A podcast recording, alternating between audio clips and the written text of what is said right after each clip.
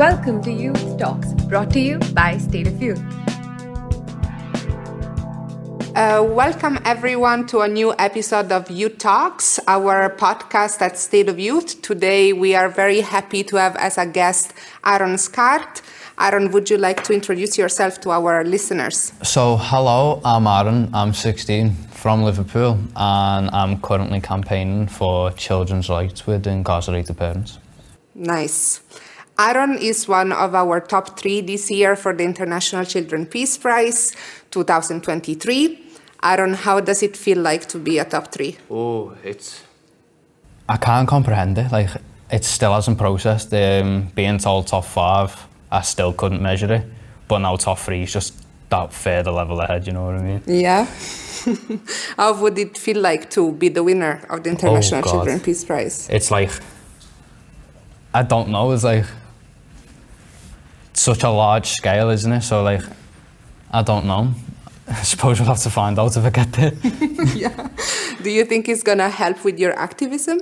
Definitely. Um, seeing the scale of what he's previously done with the likes of Greta Thunberg, and then because what she's done after she won it, um, seeing what she's done with like environmental change and climate change, I think it was. Um, seeing the amount of support she's got and how we've now changing to benefit the planet yeah. is definitely amazing. So seeing that level and then seeing what I can do to help that with my campaigns, definitely yeah. something I'm looking forward to. Can you tell our listeners what is your activism about? So I campaign for children with incarcerated parents, especially because it's such a grey area in society. I want to shed a bit of light onto it. Yeah. Um, like especially males in that area, like because we're supposed to be some like hard rock that's supposed everyone's supposed to fall onto and not show our emotions. Like that's the key message I, I've seen growing up. So I want to change that and I want to be like, okay, you can speak, you can, and if I can use myself as a platform, yeah. that's something I'm purpose, personally working on.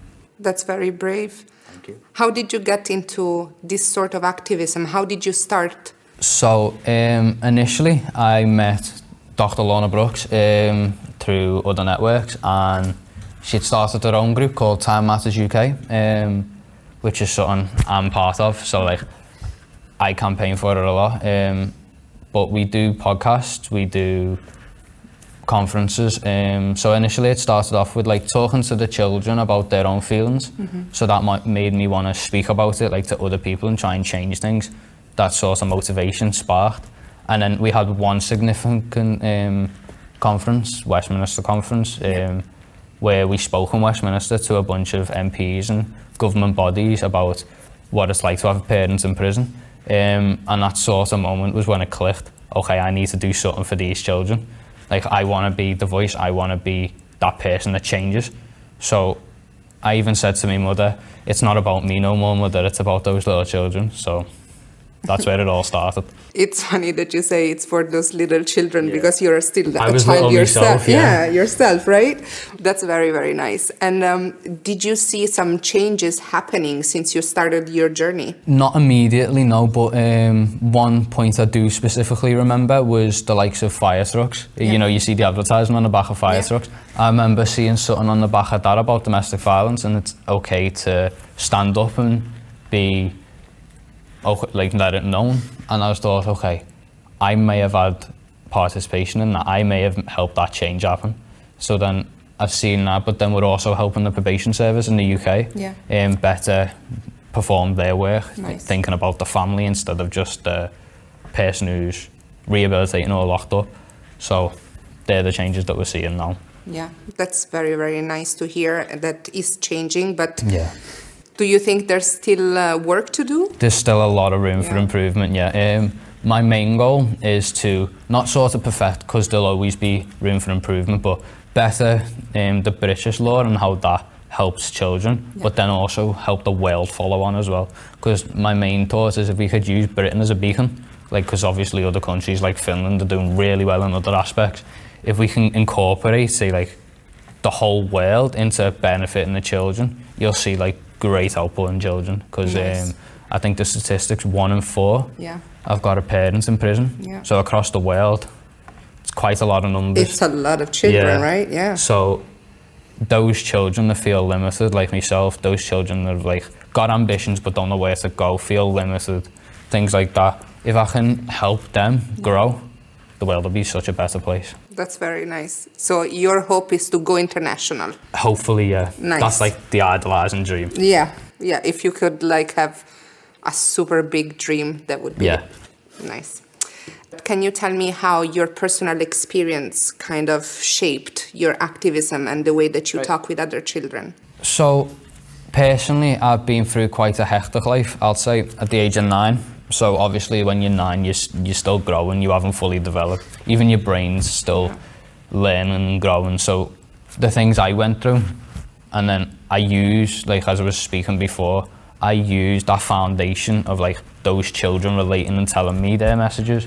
And then I'm sort of the voice as well as my own personal story Yeah. um, to speak to those who are in charge, shall we say, or have the power to make change, to help them better the world, shall we say.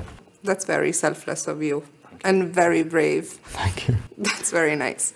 Um, do you think it's important to have a support system, not only, or do you think this support system helped yourself or just the children that you talk to? Um, it, I know for a fact it helped me definitely. Um, I don't want to say it was for sure happened, but if I didn't have the likes of Time Matters UK and Lorna Brookes, um, I wouldn't be the person I am today. Um, I want to say that I wouldn't be to the quality of I am today. I don't want to say that I'd be like doing illegal activities and things like that, but I certainly wouldn't be the type of person I am today. So that support is fundamental. Like that support is definitely needed.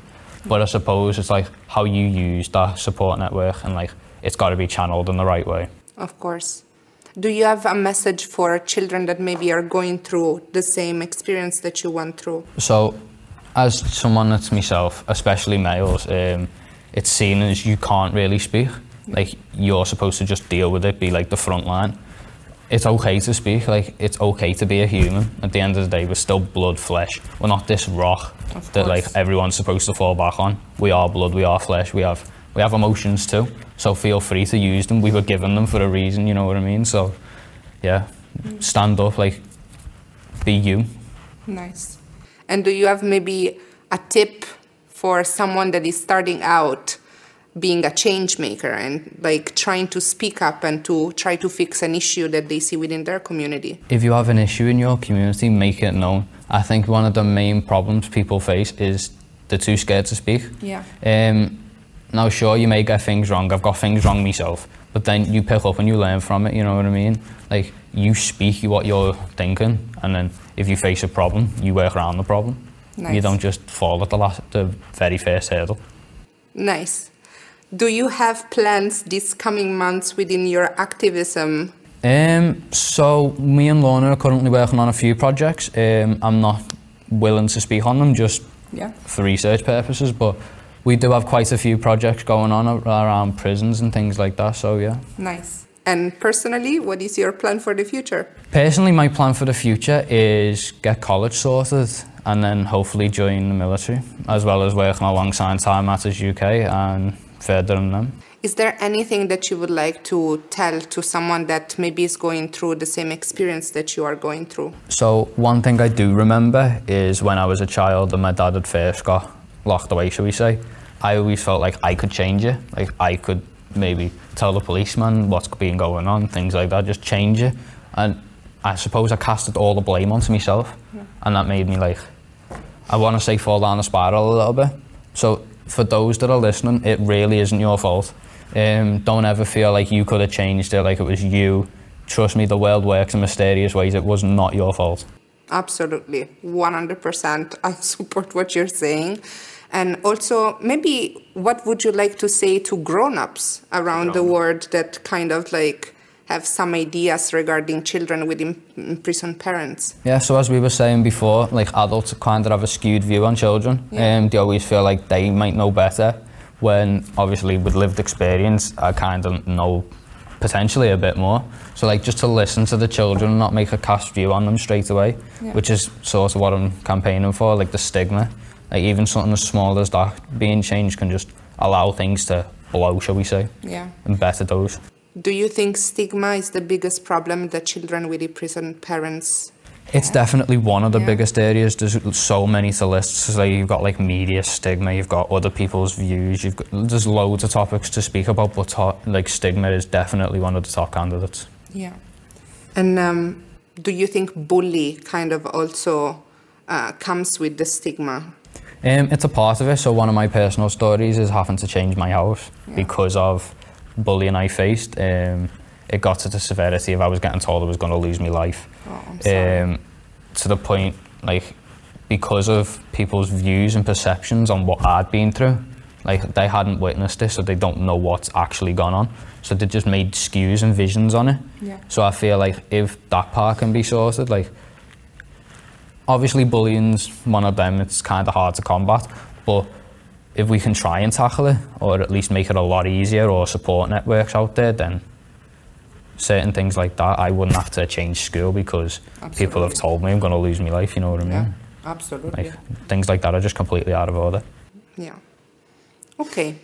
Thank you so much, Aaron. Um, is there anything that you would like to say as a last uh, thing to our listeners? No, no, just thanks for having me. And for those that are going through what I'm going through, as I've said before, it isn't your fault. You will grow, you will develop, and thanks for listening. Thank you so much.